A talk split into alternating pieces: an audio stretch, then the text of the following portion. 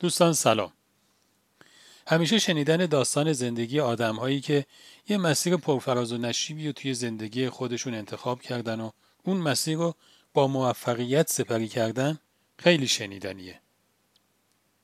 ولی خب از اون طرف داستان آدم هایی که استعداد زیادی توی موضوع داشتن ولی به یک دلایلی توی اون موضوع نتونستن به موفقیت برسند هم شنیدنیه. و اگر عبرتهای زندگی اینجور آدما از آدمهای موفق بیشتر نباشه کمتر نیست. داستانه که شکست در مورد یک ورزشکاره. یه ورزشکاری که توی رشته های مختلف ورزشی استعداد فوقلاده ای از خودش نشون داده.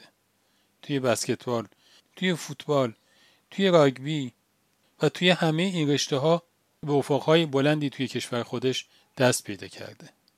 ولی از یه جایی شروع کرده به افول کردن و نتونسته اون قلایی که فتح کرده رو نگه داره. به یک دلیل. به این دلیل که وقتی که اولین شکست رو خورده دیگه نتونسته از جاش بلند بشه و روحیش رو از دست داده و به همین دلیل شکست پشت شکست. برای موفقیت آدم ها دلایل زیادی رو میشمارن. مثلا میگن آدم های موفق اشتیاق بالایی دارن. استعداد دارن، پرتلاشن، هدف دارن، برنامه دارن و خیلی چیزایی دیگه. شاید یکی از چیزهایی که میشه گفت یکی از دلایل اصلی موفقیت آدم هاست داشتن جنبه شکسته و اینکه توان بلند شدن مجدد از روی زمین رو داشته باشیم. چون توی مسیر زندگی فراز داریم و نشیب و این نشیب ها نباید باعث بشه روحیه آدم از دست بره.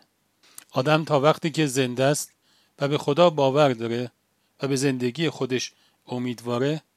تا می‌خوره زمین بعدش یک استغفار و یه توبه. بعدش دوباره پرقدرتتر از قبل به سعی و تلاش خودش ادامه میده. بعد هم همینجور که رو به جلو داره حرکت می‌کنه یه نیم نگاهی به دلایل اون شکستش هم میندازه. و با این مدل یکی یکی دلایل شکستهاش رو از توی زندگیش حذف می‌کنه. خدا نگهدار.